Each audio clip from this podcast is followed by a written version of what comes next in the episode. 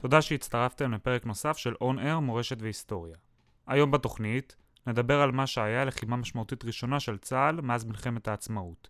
הלא היא מלחמת סיני, אשר ידועה גם בשם מבצע קדש. לחימה שהיה בשיתוף פעולה צבאי גלוי, ייחודי וחסר תקדים בין מדינת ישראל הצעירה דאז לבין צרפת ובריטניה.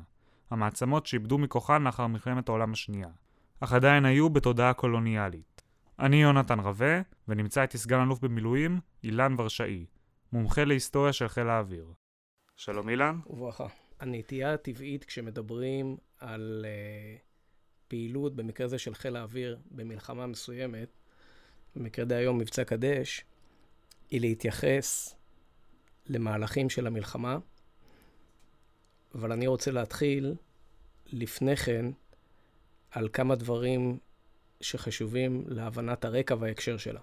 אגב, מבחינתנו המלחמה נקראת מבצע קדש או מלחמת סיני, אבל אם תשאל את הצד השני, את מצרים, הם קוראים לזה עד היום התוקפנות המשולשת או הקנוניה המשולשת.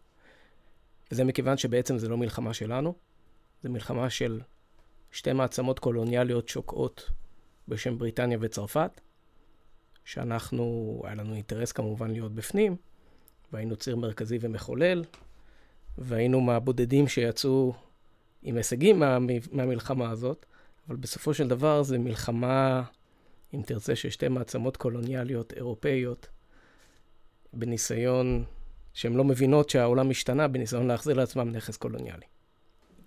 עוד דבר שחשוב להבין על המלחמה הזאת, זה שלמרות שלהלכה היא הייתה מלחמה יזומה מבחינת ישראל, אה, הרי שלנו היא לא הגיעה בעיתוי נוח.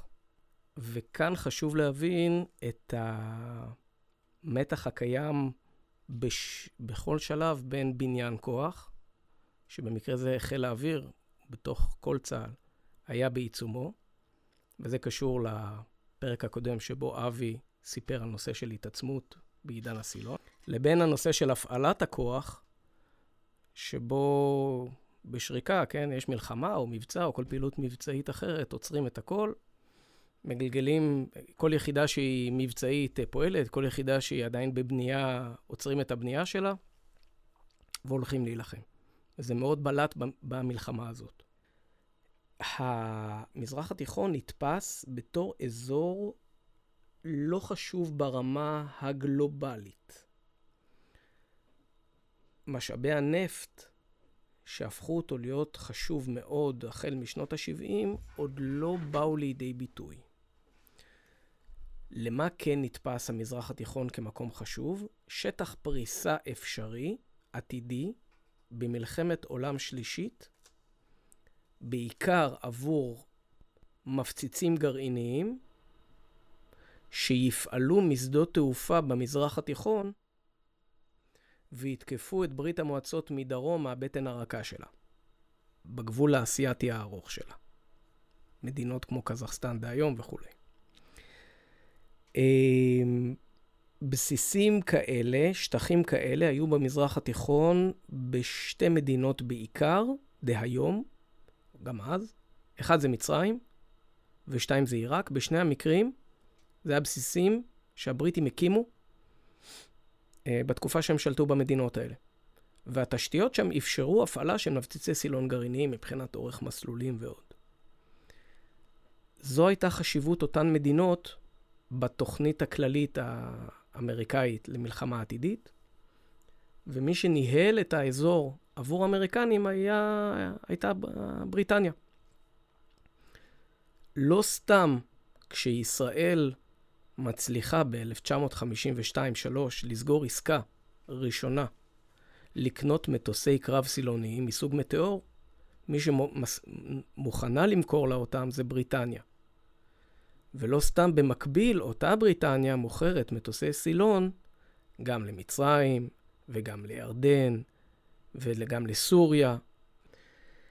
ינואר 1953, ממשל חדש בארצות הברית בראשות אייזנהאואר, עובר מהכלה של ההתפשטות הסובייטית בנקודות מפתח ברחבי העולם, להכלה היקפית. כל מקום שבו הסובייטים מנסים להתפשט, האמריקאים בעצמם יבואו לעצור אותם. כשהמודל שהם מנסים להכיל במזרח התיכון, זה מודל דומה לברית נאט"ו באירופה. ואומר, ברית הגנה אזורית, במימון ובהובלה אמריקנית, שהמדינות החברות בה יצוידו בנשק מערבי מתקדם, בעיקר אמריקני, וביום פקודה יספקו שירותים בין אם ישירים ובין אם עקיפים במלחמת העולם השלישית העתידה להגיע. אנחנו תופסים היום את המזרח, מדינות המזרח התיכון, או ליתר דיוק, הרבה שנים אחרי זה, מדינות המזרח התיכון היו בכלל באוריינטציה סובייטית, אבל בשנים 53, 4, 5 ואפילו 6, מדינות המזרח התיכון היו עדיין באוריינטציה מערבית. והנה הגענו לישראל. ישראל מסתכלת מסביב ורואה שהאמריקנים נכנסים להובלה כאן והולכים לחלק נשק מתקדם לכל מיני מדינות שלא הכי מסמפתות אותנו, ובכלל זאת עיראק ומצרים הם בראשן, והאמריקנים מתחילים להקים ברית אזורית שנקראת ברית בגדד. אני אקדים ואומר שהם לא הצליחו בזה בסופו של דבר. אבל ישראל מסתכלת ב-1954, 3, 4, ודי נבהלת מבחינה ביטחונית. עוד רגע, היא רק מתחילה לקבל נשק מתקדם, עוד רגע האמריקאים רוצים להכניס פנימה את מצרים, לשלם לה באופן דומה. מהר מאוד האמריקאים מבינים, בתחילת 53, שזה או הערבים או ישראל, אי אפשר להכניס את שניהם לתוך אותו אוהל. ובשיקול אינטרסנטי קר אומרים, אוקיי, אז הערבים בפנים, ואם אני צריך לשלם במטבע שאני דורך על ישראל, אני אעשה את זה. אמ, והדרך של האמריקאים לדרוך, אם תרצה, על ישראל, זה לתמוך בכל מיני דרישות ערביות. זאת אומרת, לחץ, ממש מדיניות של לחץ מערבי שפוגעת באינטרסים שלנו חד וחלק. גם מדינית, גם איום טריטוריאלי, אם תרצה, וגם ספציפית נושא של מרוץ חימוש. אמ, לתת, לפחות לחלק ממדינות הערביות, נשק מאוד מתקדם בתמורה לכך שהם ייכנסו לאוהל האמריקני לאותה ברית בגדד. לזה מתווספת בעיה נוספת, והיא שבמצרים יש, אה, החל מיולי 52 וביתר שאת ב-54, משטר חדש, שהדיח את המשטר הישן המלוכני, המלך פרוק. משטר שבסיסו קציני צבא, הבסיס שלו הוא בסיס לאומי, והם וראשות נאצר, מי שמתמנה לנשיא ב-1954, אחרי שנתיים של אה, נשיא ביניים בשם נגיב, אמ, מקדמים סדר יום, נאצר מקדם סדר יום של איחוד כל העולם הערבי, בהנהגת מצרים כמובן, העלאת לאומיות ערבית. איזושהי זהות משותפת. חיובי, זהות כלל ערבית, ואחד הדגלים שסביבו קל לאחד את הערבים זה המאבק בישראל. ובישראל מאוד, בן גוריון מאוד חושש מזה. הוא רואה בנאצר וברעיונות שלו, אה, הוא אמר, נאצר זה כמו אטאטורק, שאיחד את הטורקים, ועשה את טורקיה המודרנית הגדולה, או שהפכה לימים להיות הגדולה. בן גוריון באופן דומה חושש, לא רק הוא, חושש שה... המהלכים של נאצר, פלוס הכוח שבאמת יש למצרים, בגודל, באוכלוסייה, בצבא, במה שאתה לא רוצה, אמ, יובילו לאיחוד צבאי ערבי ולסיבוב השני של מלחמה, מה שהם לא הצליחו להשיג ב-48-9, ישיגו בפעם השנייה. כן, הנושא של הסיבוב השני מאוד מאוד uh, חזק. בתקופה הזאת. נכון. זה לא סתם המצאה ישראלית, זה ברטוריקה של מדינות ערב. מדברים על זה כל הזמן. חד משמעית. כל זה גורם לכך שישראל בהיבט אה, צבאי-ביטחוני עושה שני דברים מרכזיים, ששניהם נכשלים ב-1954.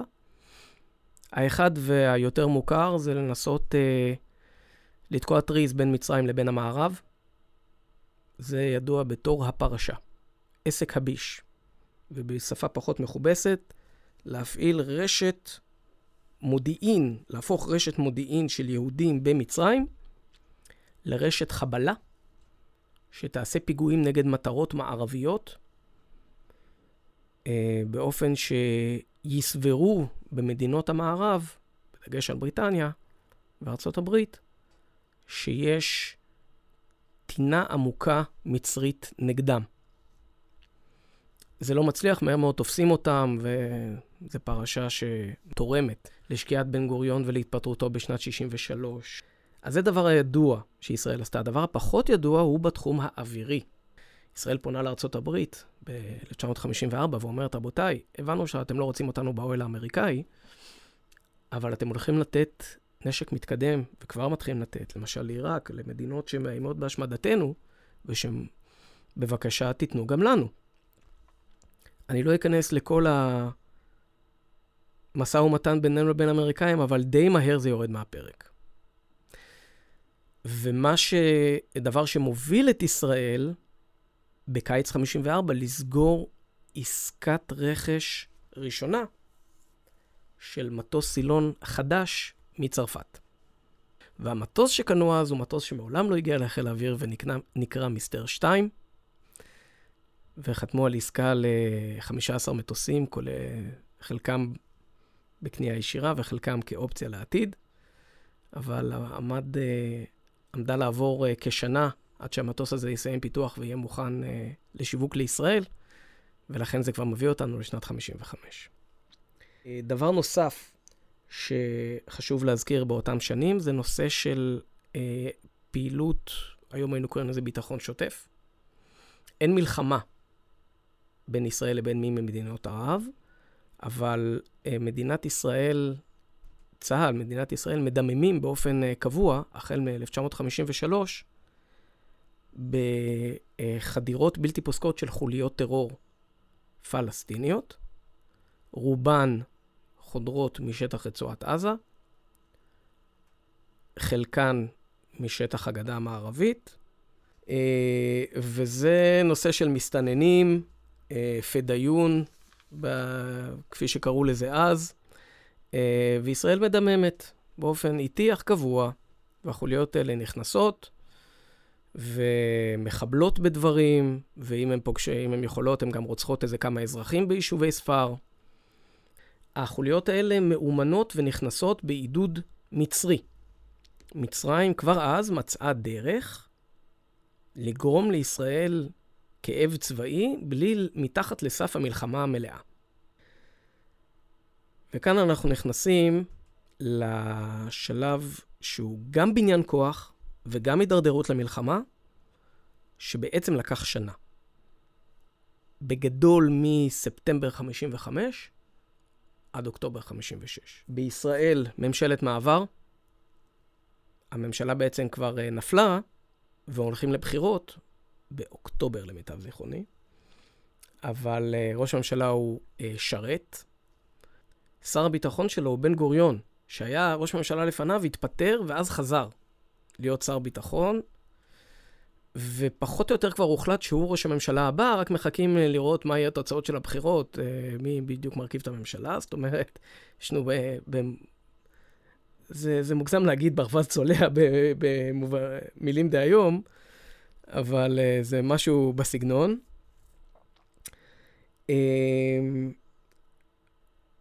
ומצר... ו... וסביב נושא ההסתננות, יש מספר פעולות צבאיות ישירות שישראל עושה נגד אה, כוחות מצריים, בעיקר בגבולות, בראש ובראשונה ברצועת עזה, אבל גם באזורים במחלוקת אה, בגבול עם סיני, אזור ניצנה, אזור קונטילה וכולי.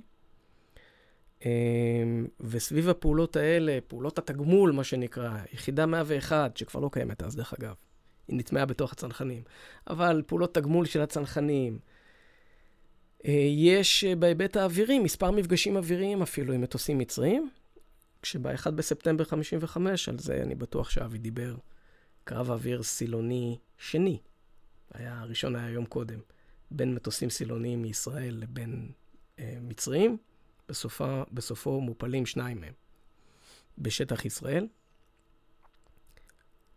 זו הייתה הסלמה משמעותית.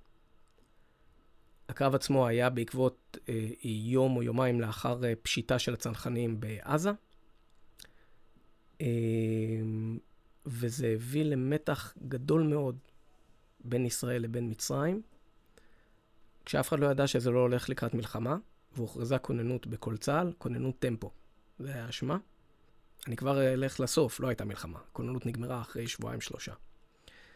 אה, איפה נמצא חיל האוויר דאז? חיל האוויר קטן יחסית, כולל טייסת קרב סילונית אחת של מטוסי מטאור, בטייסת סדר גודל של 15-20 מטוסים. הטייסת היא ברמת דוד, מחזיקה בשגרה אגף יירוט בחצור כדי להיות uh, קרובה להזנקה למצרים, ליירוט מטוסים מצריים. כל שאר חיל אוויר, חיל אוויר מטוסי בוכנה. מעודפי מלחמת העולם השנייה. המטאורים נקנו חדשים לצורך העניין מבריטניה, לא בדיוק חדשים, אבל uh, לצורך העניין מהמפעל בבריטניה. Uh, כל שאר מטוסי הבוכנה של חיל האוויר הם uh, יד שנייה במקרה הטוב, חלקם יד שלישית, מעודפי מלחמת העולם השנייה. לא מטוסים רעים, אבל לא בדיוק מטוסים שיכולים uh, להיחשב לבני התמודדות מול מטוסי קרב סילוניים מתקדמים של אמצע שנות ה-50. שאר מרכיב הקרב הוא uh, שתי טייסות uh, מוסטנג, אחת מהן uh, במילואים. כל הנושא של צבא סדיר שמתוגבר על ידי מילואים מוכר לנו כמובן היום. זה רעיון שהתחיל מיד אחרי מלחמת העצמאות, בלית ברירה. כצבא שצריך לקטון ועם זאת להיות uh, גדול בחירום. uh, וחיל האוויר החזיק באותה תקופה uh, בעיקר טייסות, זאת אומרת, במערך הקרב כמעט שלא היו טייסי קרב במילואים בטייסות סדירות. במקום זה, טייסי הקרב, רוב טייסי הקרב שהיו במילואים רוכזו בטייסת מילואים ייעודית, שגם אגב המפקד שלה היה מילואימניק, אה, והיא נועדה בחירום להפעיל אה, מטוסי מוסטנג, כי פשוט היו הרבה מאוד מטוסי מוסטנג בחיל אוויר, אבל רק טייסת אחת להפעיל אותם, מבחינת כוח אדם. אה, אז טייסת 101 הייתה הטייסת הסדירה, וטייסת 107 הייתה טייסת המילואים. לצד זה בחיל האוויר באותה תקופה טייסת של ספיטפיירים, שהמוסטנג עוד היה מטוס עם טווח ויחסית כושר נסיעה טוב וטווח ארוך, בטח ובטח אם מילאו אותו בדלק במכל מכל הגוף המרכזי שמאחורי הטייס, אה, יכול היה להגיע כמעט לכל מקום שעניין את חיל האוויר, אם כי חד מנועי, אבל מטוס חזק וסחב יחסית הרבה חימוש למטוס חד מנועי. יכול היה לסחוב בשקט שתי פצצות ושש רקטות, לא כולל מכונות אה, ירייה פנימיות. אה, הספיטפייר לעומתו היה נחשב כבר בשנת 53 אה, מטוס מאוד מוגבל מבחינה מבצעית. זה אחת הסיבות שחיל האוויר מכר, החל משנת 1954, ספיטפיירים לבורמה, מיינמר דהיום. ובשנת, בסוף 55 נשאר עם טייסת ספיטפייר אחת, שהיו לה 20 ומשהו מטוסים, והתפקיד שלה בשגרה היה בכלל אה, להעביר קורס אימון מבצעי לבוגרי קורס טיס, אם תרצה, בית הספר לטייסי קרב של חיל האוויר. ובחירום, להיות טייסת תקיפה, אבל די מוגבלת מבחינת טווח ומטרות. למשל, הספיטפייר לא באמת יכול היה לשאת פצצות. פצצות קלות מאוד, שהן כמעט חסרות משמעות לרוב המטרות.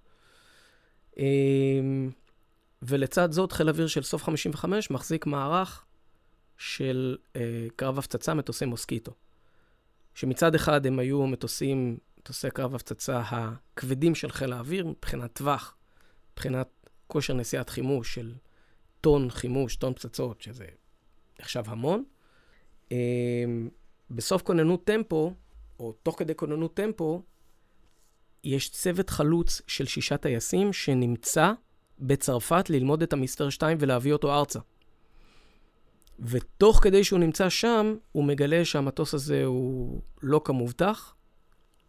קנו מטוס על הנייר, ואחרי שנה גילו שגם הנייר מתבייש במה שעשו ממנו, שהוא מאוד מאוד מוגבל ובעייתי מבצעית, ומסתבר שאפילו חיל האוויר הצרפתי לא מתכוון לרכוש אותו, מעבר לכמות הקטנה שהוא התחייב, ושבמקום זה חיל האוויר הצרפתי היצרן, חברת דסו, הולכים על הגרסה המתקדמת מיסטר 4, שזה נשמע לנו דומה, אבל זה מטוס מעשית שונה לחלוטין. כפועל יוצא מכך, אה, חיל אוויר בהמלצת מפקד המשלחת, לימים מפקד חיל האוויר, בני פלד, אה, מחליט לבטל את עסקת המסתר 2 ולהמתין למסתר 4. עוד זה מדבר וזה בא, בסוף ספטמבר 55, מתפרסמת, אה, מתפרסם דבר אה, חתימתה של עסקת נשק גדולה בין מצרים לבין צ'כוסלובקיה. עסקת נשק גדולה מאוד שעתידה לספק אה, למצרים כמויות מטורפות, דמיוניות של אה, כלי נשק מכל הסוגים. בתחום הסילון, 100-150 מטוסי קרב סילוניים חדשים, שהם מדור שני, מה שנקרא, אה, מטוסי מיג 15 ובהמשך מיג 17. חיל אוויר ישראלי, מזכיר לך, יש טייסת אחת של מטאורים, של מטוסי דור ראשון. אה, ועוד הרבה טנקים, נגמשים, צוללות, ספינות, מכל כל טוב הארץ. ובעצם, עסקת הנשק הזאת מחרידה את ישראל מבחינת יחסי הכוחות. אומרים, אם אנחנו נחכה, וההערכה היא שזה יהיה סדר גודל של שנה, שנה וחצי עד שהם אה, מטמיעים את הנשק הזה. אם אנחנו נחכה עד שהנשק הזה יגיע, ואז נגיע למלחמה, לא נוכל להתמודד. ישראל פועלת בשני אה, צירים אה, מקבילים. אחד, לנסות להשיג נשק מקביל, בכמות ובאיכות. אה, בראש ובראשונה מארצות הברית, אנחנו רוצים לאמריקאים ואומרים להם, הנה, בבקשה, ברית בגדד שלכם, תראו מה קורה, הרוסים מוכרים נשק ישירות למצרים, זה לא עובד. הממשל האמריקאי לוקח לו מעל חצי שנה שהאסימון ייפול. וכשאנחנו רצים למדינות אחרות להשיג מהם נשק דומה, אז האמריקאים מסכלים לנו גם את זה. וזה הסיבה שבאוקטובר-נובמבר 55 אנחנו קונים מיד שנייה מחיל האוויר הצרפתי 24 מטוסי אורגן, שהם עדיין מטוסי דור ראשון מבחינת הטכנולוגיה שלהם, מטוסי סילון דור ראשון, ולא מהווים יריב ראוי למיג 15 ומיג 17, אבל זה מה יש. ואנחנו לא מצליחים לקנות את המסתר 4. זה הסיבה שאת המסתר 4, אותם 24 מטוסים שאנחנו קונים, אנחנו מצליחים לקבל רק באפריל-מאי 56. אחרי שהאמריקאים חל שינוי או חלחלה הבנה בקרב חלק דרגים בממשל האמריקני, והם מוכנים לאשר לצרפת למכור לנו את המטוסים המתקדמים האלה דאז. בסוגריים נגיד, מה פתאום האמריקאים אומרים לצרפת איזה מטוסים למכור? ברית נאט"ו. האמריקאים מממנים רכש מטוסים בין השאר עבור חיל האוויר הצרפתי דרך ברית נאט"ו, בעל המאה או בעל הדעה. אז זה ציר אחד שישראל מנסה, להשיג נשק. בגדול, עד אביב 56, קיץ 56, זה לא מצליח יותר מדי. ציר שני שישראל עושה, זה לנסות להשיג ערבויות. גם אמריקאיות, או בראש ובראשונה אמריקאיות, ברית הגנה עם ישראל, הסכם הגנה, הצהרות כלשהן וכולי, גם בזה אין פריצת דרך. באביב 56 חל שינוי, באופן שאמריקאים מוכנים, הממשל האמריקאי מוכן, שישראל תשיג נשק שיאזן כמותית ואיכותית, לא בדיוק כמותית, אבל במשהו, ובראש ובראשונה איכותית, את ההתעצמות המצרית שכבר ניכרת.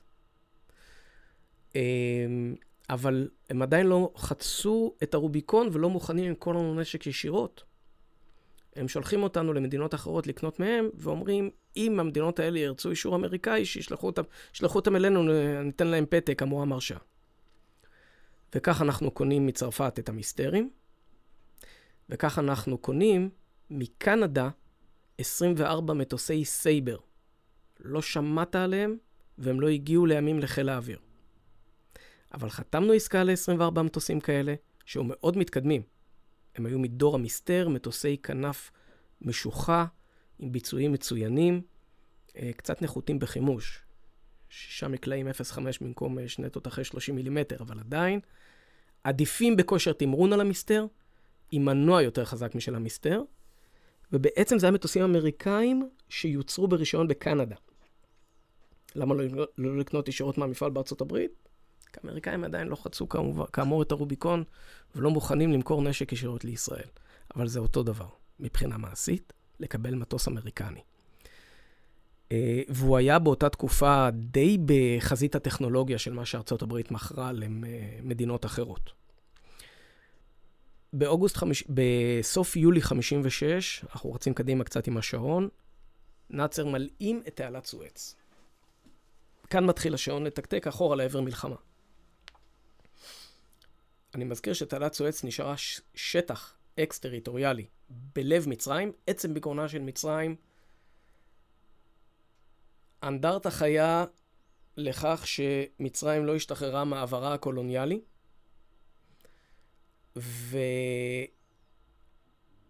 וזמן קצר אחרי שהיחידה הצבאית הבריטית האחרונה יוצאת מתעלת סואץ, ההסכם על היציאה הושג ב-1954. הוא זה שגרר, בין השאר, את הניסיון שלנו להפעיל רשת חבלה, כדי להשאיר את היחידות האלה שם כחיץ בין צבא מצרים לבינינו. כן. זמן קצר אחרי שיוצאת היחידה הבריטית האחרונה, מכיוון שאין בסביבה כוחות צבאיים זרים שיעצרו אותו מלעשות את זה, נאצר מודיע שהוא מלאים את תעלת סואץ, היא הופכת לחלק ממצרים, ומרגע זה מצרים שולטת באחד מנתיבי אה, השיט החשובים בעולם, שהוא גם, אגב, מקור הכנסה משמעותי במטבע זר למצרים, עד היום. כן. הלאמת התעלה, פלוס פעולות אחרות שמצרים עושה, במקומות אחרים במזרח התיכון, היא אצבע בעין של בריטניה ושל צרפת. שעדיין יש להם את הרגש הטריטוריאלי למקום. תשמע, זה היה שלהם. הם חפרו את זה, הם הפעילו את זה, הם הרוויחו מזה. זה אצבע בעין של שתיהן, וזה מה שעוזר בהתחלה לצרפת ואחרי זה לבריטניה, להיכנס למה שהמצרים, כמו שאמרתי, מכנים הקנוניה המשולשת עם ישראל. כשבגדול הרעיון הוא, נעשה מלחמה, בריטניה וצרפת יקבלו בחזרה את תעלת סואץ, יכבשו אותה פיזית.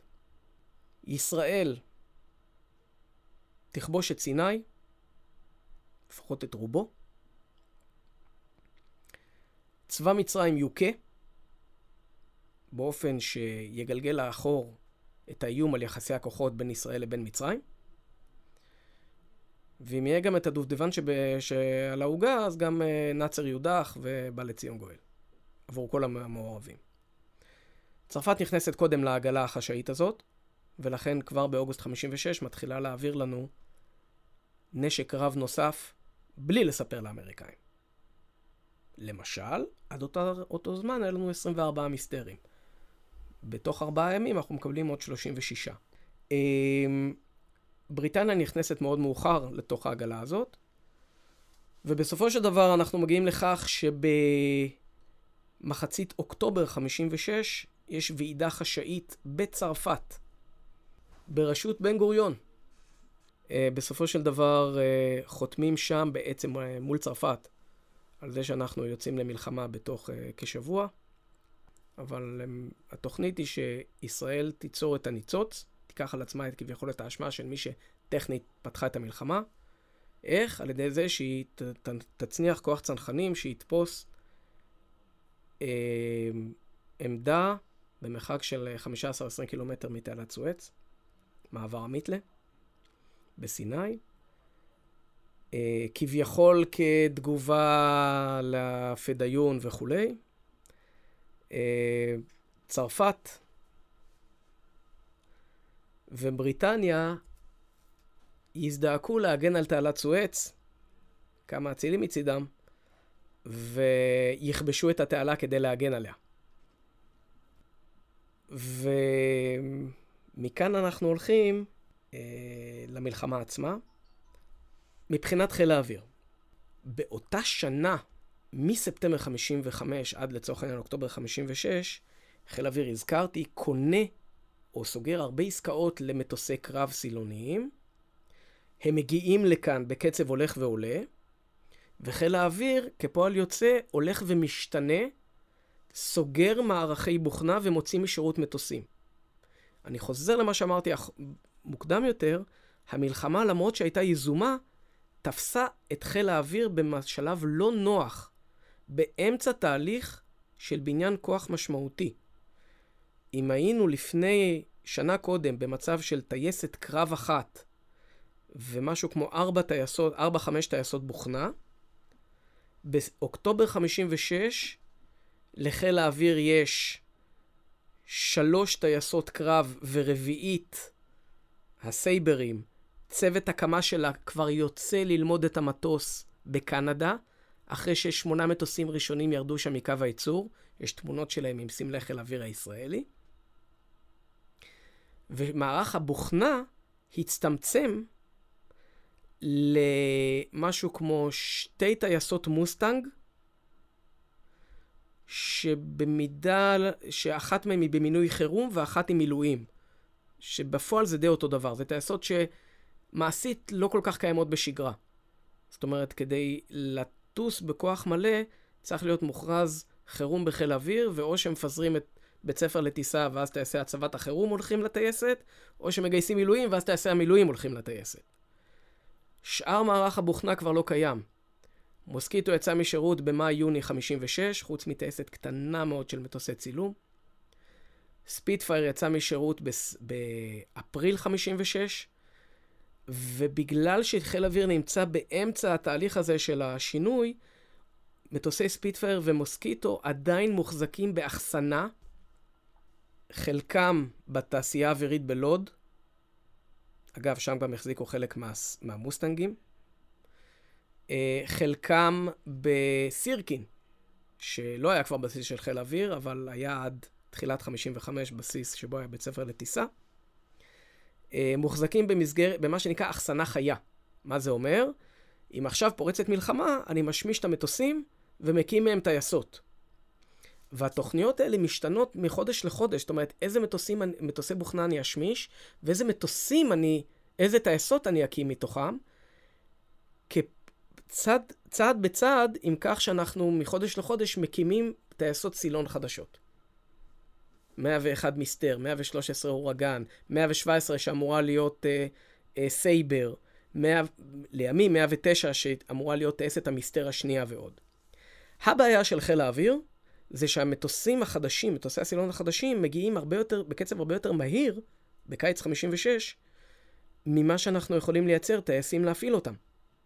חיל אוויר הוא עדיין חיל אוויר שמערך ההדרכה שלו, של בית ספר לטיסה, ורוב הטייסים שהיו לו עד תחילת 56, זה בוכנה.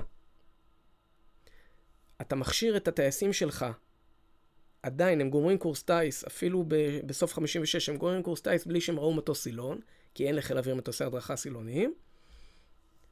אמ, ואתה צריך עכשיו להריץ אותם מהר מהר מהר, אה, אה, להטיס מטוסי סילון מאוד מתקדמים, שזה שונה לגמרי מבחינת תפעול טכני ממטוס קרב בוכנתי עם, עם גלגל זנב. אמ, חיל אוויר עמד במשימה הזאת מאוד יפה, ועדיין ביריית הפתיחה של המלחמה של קדש, באוקטובר, 29 באוקטובר 56, היו מקרים במבט דהיום מופרכים. למשל, רן פקר, לימים תת-אלוף, סיים קורס טיס 18 בספ... באוגוסט 50, אוגוסט או יולי 56, 55, סליחה, אוגוסט. ו... הוא במבצע קדש כעבור שנה וקצת, אה, טס על מיסטר מבצעי, כשיש לו לכל היותר עשר שעות טיסה על המטוס. ועכשיו אנחנו עוברים למלחמה עצמה. חיל האוויר ב-25 באוקטובר אה, עובר באופן חשאי עם כל צה"ל, משגרה לחירום. עוצר יציאות, גיוס מילואים, הפסקת מסגרות הדרכה, פיזור אנשי הצבת חירום והפעלת יחידות חירום. מה כולל חיל האוויר דאז? טייסת אחת של מיסטרים בחצור, 101, טייסת אחת של אורגן, במסתור, באורגן בחצור, 113. קנינו 60, קיבלנו 60 מיסטרים, זה יותר מטייסת אחת, אבל אין לנו טייסים להפעיל אותם, ולכן ה-30 מיסטרים השניים נמצאים ברמת דוד, ומי שבא להפעיל אותם זה טייסים צרפתיים, מטייסות מסתר צרפתיות, שמגיעים לכאן הטייסים קומפלט עם הצוות קרקע שלהם, ו... ורק מפעילים מטוסים ישראלים. עם סמלי חיל האוויר פיק... אה, על כנפיהם. אבל הם מדברים צרפתית. וזו הייתה דרישה של בן גוריון, שהוא נורא חשש מהמפציצי סילון המצריים שיבואו להפציץ בעומק ישראל, והוא דרש אה, שטייסות חיל האוויר הצרפתי יגנו על שמי המדינה. הוא לא שמח שחיל האוויר יוכל לעשות את זה.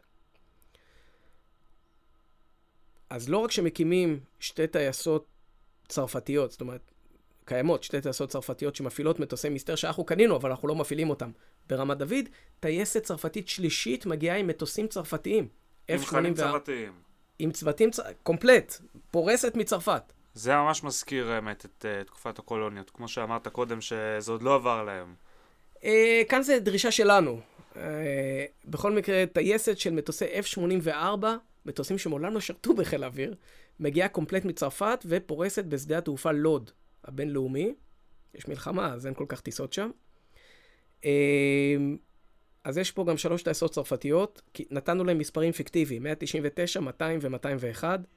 לא לבלבל עם הטייסות שלימים קיבלו את המספרים האלה במסגרת חיל האוויר. זה לא קשור, זה המספרים פיקטיביים. אה, עוד במערך הקרב, טייסת 117 מטאור. בשגרה היא נמצאת ברמת דוד, למלחמה היא פורסת לתל נוף כדי להיות קרובה לחזית. עוד במערך הקרב, בוכנה. שתי טייסות מוסטנג, 116 בתל נוף, טייסת הצבת חירום, יש בה קצת מילואימניקים, יש גם קצת סדירים, וטייסת 105, שהייתה טייסת מילואים נטו ברמת דוד ומופעלת עם מילואימניקים. אה, חלקם מילואימניקים שרשמית אפילו לא סיימו קורס טייס בחיל האוויר, אלא היו טייסים בחיל האוויר הבריטי, וכך התגלגלו להיות טייסי קרב בחיל האוויר הישראלי. זאת אומרת, יהודים, ארץ ישראלים, אבל עדיין. אמ, ומצליחים להחיות טייסת אחת של מטוסי מוסקיטו, אחרי שהמטוסים שוכבים איזה ארבעה חודשים באחסנה, שרוב הטסט, חלק מהטסט הזאת זה מדריכים בבית ספר לטיסה, שעדיין לא הוסבו לסילון, אז הם חוזרים לטוס על מוסקיטו שהם מכירים, וחלק אחר זה טייסי מוסקיטו במילואים, שהיו בכלל באמצע קורס הסבה למוסטנג כדי להיות טייסי מילואים ב-105, אבל לא גמרו אותו, או גמרו אותו, אבל לא הוסמכו מבצעית. קיצור, החזירו אותם למוסקיטו. ערב רב, באמת. אה, כמו שאמרתי, המלחמה תופסת את חיל האוויר באמצע תהליך, וזה לא כל כך נוח. ואת מערך הקרב המפואר שלנו משלימה טייסת חירום 140 של מטוסי הרווארד, שהם מטוסי הדרכה מבית ספר לטיסה, שיועדו, ואכן עשו את זה, לשאת בחירום אה, חימוש, רקטות, אה, ולשמש כמטוסי תקיפה. קלים, אבל עדיין. אה, והסגל של הטסט הזאת זה בחלקו מדריכים בבית ספר לטיסה, ובחלקו טייסי מילואים, ואפילו שני פרחי טיס. משלב המתקדם, שהוחלט שהרמת טיסה שלהם מספיק גבוהה כדי לטוס מבצעית, למרות שהם מעולם לא הוסמכו כטייסי, הם לא גמרו קורס טיס, ובטח לא גמרו קע"ם. הם לא הוסמכו כטייסי קרב. ועדיין מטיסים אותם לאויב. חיובי. מה שאפשר יורה. מערך התובלה כלל טייסת אחת, 103. בשגרה היא הייתה יחסית קטנה, סדר גודל של 6-8 מטוסי דקוטה, וגם עוד היו לה שניים או שלושה מטוסי נורד. אה, זה לא סדק שמספיק להצניח את גדוד הצנחנים 890 במיתלה, או לתמוך במלחמה. אה, והדרך אה, לסגור את פערי הסדק זה א', לגייס מטוסים בחירום, דבר ששוב, הכל תוכניות שהיו מראש. חברת ארקיע הפעילה מטוסי דקוטה. חלק מהמעבר משגרה לחירום זה שמגייסים למילואים את הדקוטות של ארקיע, שאגב, לפחות חלקם, אם לא כולם, הגיעו במקור מחיל האוויר. אה, כן, חברה ממשלתית, אז אה, קל לעשות את ההסטות האלה. כמו מערכון החמיש... המכונית המגויסת של הגשש החיוור. אז מגייסים למ... את, את המטוסים של חברת ארקיע למילואים, ומצטרפים ל-103, וזה עדיין לא מספיק, אז הצרפתים תורמים לנו עוד דקוטות ב... מחיל האוויר הצרפתי, כדי שיהיה לנו מספיק מטוסים, וכך אנחנו מצליחים להצניח את הצנחנים במיתלה. טייסת 100, או סליחה, מערך הקישור חשוב להבין שמערך הקישור דאז זה לא כמו שהוא היום. זאת אומרת, מבחינת המטוסים, מטוסי פייפר, רובם מסוג סופרקאב, שימש... זה נכון שהתפקיד שלהם בין השאר היה לקשר בין בסיסים ומנחתים. אבל התפקיד הקרבי שלהם היה א', סיור, ב', טיווח ארטילרי, פחות או יותר, זה, זה היה יותר בהמשך, אבל ב', טיווח ארטילרי, ג', משימות חילוץ והנחתה בעורף האויב, בדומה למסוקים דהיום. לא היה לנו מסוקים. זה לא מדויק שלא היה מסוקים, היה לנו טכנית מסוק אחד מסוג הילר, שלא שימש לשום דבר, ושני מסוקי S55, שבדיוק רכשנו מארצות הברית, פורמלית כמסוקים אזרחיים, או מהגרסה האזרחית, ועדיין לא הגיעו לחיל האוויר. הם הגיעו ממש בסוף אוקטובר, תחילת נובמבר. הם היו בדרך. אבל עדיין, זה לא כוח מסוקים שעושה משהו. מערך הקישור אה, כלל שתי טייסות, 100, הסדירה, עם מטוסי פייפר, ו-147, טייסת בהקמה, במינוי חירום עם מטוסי סטירמן, שהם מטוסי הדרכה ראשונית מבית ספר לטיסה, אה, שהם בפועל עשו את משימות התובלה הקטנה, נקרא לזה. להעביר דואר, להעביר צילומי אוויר, להעביר אנשים וכולי, בין בסיסים ומנחתים. הפייפרים עשו ממש עבודה קרבית.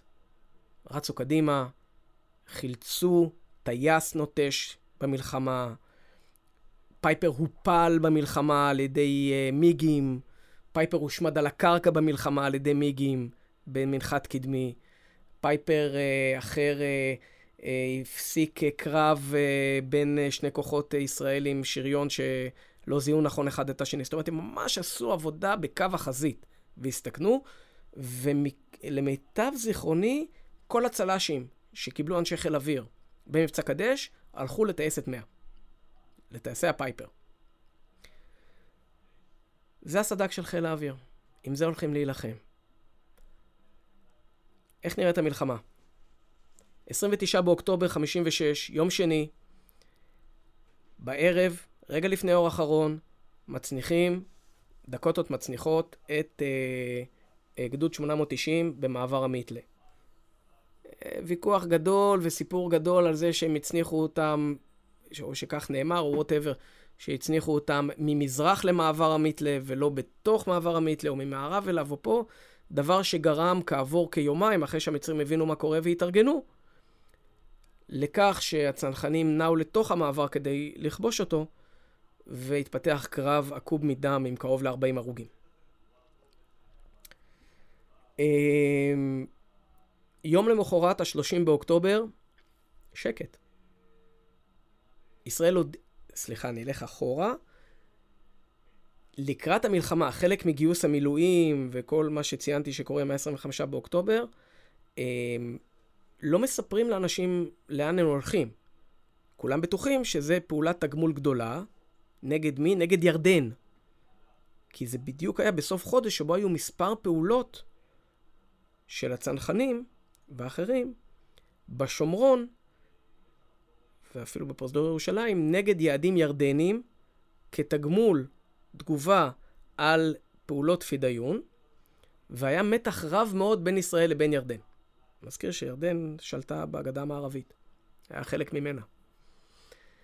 אמ, ב-30 באוקטובר, שקט, לא קורה כמעט כלום מבחינה קרקעית. אמ, ישראל הודיעה שהיא הנחיתה את הכוח צנחנים שלה במעבר המיתלה, מה שנקרא, פרעה את השטר מול, בהסכם החשאי מול, עם בריטניה וצרפת, ובריטניה וצרפת מצידן אמ, הציבו אולטימטום, שוב, סוכם עליו מראש, שגם ישראל וגם מצרים צריכות אה, להרחיק את כוחותיהם הצבאיים למרחק כזה וכזה מתעלת סואץ. מובן לכל בר דעת שזה אולטימטום אה, שהוא מאוד לא הוגן. וכמובן שמצרים אה, סירבה לו, ומה שעשתה מצרים זה להתחיל לקדם, לארגן כוח משוריין, מה שנקרא צח"ם, צוות חטיבתי משוריין, צח"ם אחד, אה, כוח בסדר גודל חטיבתי. היום בישראל היו קוראים לזה צק"ח, צוות קרב חטיבתי. אה, והתחילה להניע אותו ממחנות הקבע ממערב לתעלת סואץ, דרך הציר התיכון בסיני, הציר שעובר בגדול מאיסמעיליה דרך ביר גפגפה לעבר uh, מרחב החסנות, uh, במטרה uh, לק, בעצם לקדם אותו לקדמת סיני. ה-30 באוקטובר uh, עובר, ובסופו נגמר האולטימטום, ולהלכה עכשיו צרפת ובריטניה צריכות להסתער בחמת זעם על אה, מצרים ולכבוש את תעלת סואץ, וכביכול לסגור גם, אה, לגמור את המלחמה. אה, זה לא קורה. ולכן ב-31 באוקטובר, יום רביעי, אה, ישראל אה, מתקדמת בעצמה, בסיני. איך מתקדמים? הזכרתי כבר את הנושא שהצנחנים נכנסים למעבר המיתלה. בסוף היום הם גם כובשים אותו בקרב מרובה אבדות. אמ, בחלק הצפון-מזרחי של סיני, אה, אוגדות, אה, יש לישראל שתי אוגדות, אוגדה 77 אה, נכנסת ומצליחה לכבוש מוצבים קדמיים מצריים, ובסופו של דבר למוטט את המערך המצרי בקדמת סיני. אוגדה אחרת ישראלית, אוגדה 38, מנסה לכבוש מערכים אחרים מצריים ונכשלת, נסוגה, היא מצליחה בזה פחות או יותר יום למחרת, אחרי שמפקד האוגדה הודח. אמ, וזה אה, ממשיך ל-1 בנובמבר, יום חמישי, שבו ישראל גם נכנסת אה, בקרב לא קל באזור רפיח, כובשת את אזור צומת רפיח, ומשם עולה צפונה הכוח שנכנס עולה צפונה וכובש את, את רצועת עזה. והמלחמה מתקדמת באופן שכעבור ביום הלחימה החמישי, שישי, שביעי, עיקר הקרב הוא על דרום סיני, אה, אזור אה, לימים שארם א-שייח, אז אה, המערכים המצריים היו ברס נצרני, מה שנקרא. אזור בדרום סיני שאליו נע כוח קרקעי ישראלי של חטיבה 9, בדרך מאוד קשה והררית אה, לאורך חוף מפרץ אילת, מאילת עד שהוא מגיע להסתער על המערך הזה אה, ביום המלח... הלחימה השביעי, ב-4 בנובמבר. מה עושה חיל אוויר בכל ההם? אה, עד עכשיו תיארתי בגדול מה קורה עם המלחמה, ובגדול אחרי, בתום יום המלחמה השביעי, או אפילו השמיני, בחמישה בנובמבר, הפסקת אש, כשכל סיני ב... בידי ישראל. הצבא המצרי שהיה בסיני הוכה, בין הושמד לבין נסוג, אה, וישראל, אה, כוחות צה"ל הם בקרבת תעלת סואץ, ובימים האחרונים עוד הכוחות הבריטים-צרפתים, בעיקר הבריטים, עושים נחיתה בצפון תעלת סואץ, אזור פורט סעיד, מתקדמים מרחק קצר מאוד, ואז הפסקת האש תופסת אותם. מה עושים אה, כוחות האוויר? וכאן אני מדבר על כוחות האוויר גם של ישראל וגם של צרפת וגם של בריטניה. כי אנחנו ביחד. אז חיל אוויר מצניח, פותח, הוא זה שפותח את המלחמה, זה ברור. אה, טייסת 103, בחיפוי של טייסות קרב סילוניות, למקרה שיבואו מיגים לסכל את ההצנחה. יום למחרת, ב-30 באוקטובר, חיל האוויר עושה בעיקר פטרולים ברחבי סיני ומעל שדות התעופה המצריים שממערב לתעלה, ששם נמצאים חלק מהמיגים שלהם. אגב, לא רק מיגים, המצרים מפעילים גם מטוסי מטאור, מאותו סוג שאנחנו מפעילים. ובמהלך הקרבות זה אפילו גרם ל...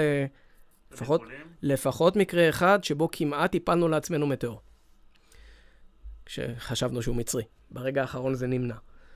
אמ, חיל האוויר עושה פטרולים ב-30 באוקטובר, ובסוף אותו יום, או במהלך אותו יום, גם מופל מיג 15 ראשון. הפלה ראשונה על ידי מטוס מיסטר, והפלה ראשונה של מיג 15. עיקר העבודה של חיל האוויר הייתה בסיוע לכוחות היבשה. זאת אומרת, אני יכול לספר פה על אותם, על שבע הפלות של מטוסי אויב שהיו במהלך מבצע קדש.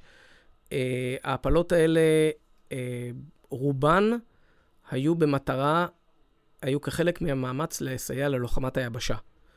בין אם כדי ש... כי המיגים האלה היו במשימת uh, תקיפה, או באחד המקרים שהפילו ארבעה ומפיירים מצרים, זו הייתה רביעייה שמשכה באור ראשון לתקיפת כוחות הצנחנים שעורכים במעבר המיתלה.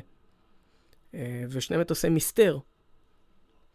אה, הפילו אותם אה, על טיפות הדלק האחרונות שלהם. בסוף אה, פטרול אה, אור ראשון, הצליחו להפיל אותם והצילו את הצנחנים, ולימים רפול, שאז מפקד, מפקד הגדוד, לא, לא שכח את זה לשני הטייסים האלה.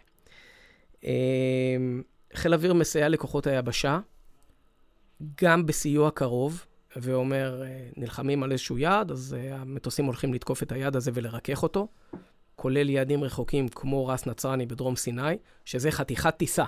במטוס, במטוס קרב בוכנתי, זה שעה ומשהו לכל כיוון, אם לא יותר.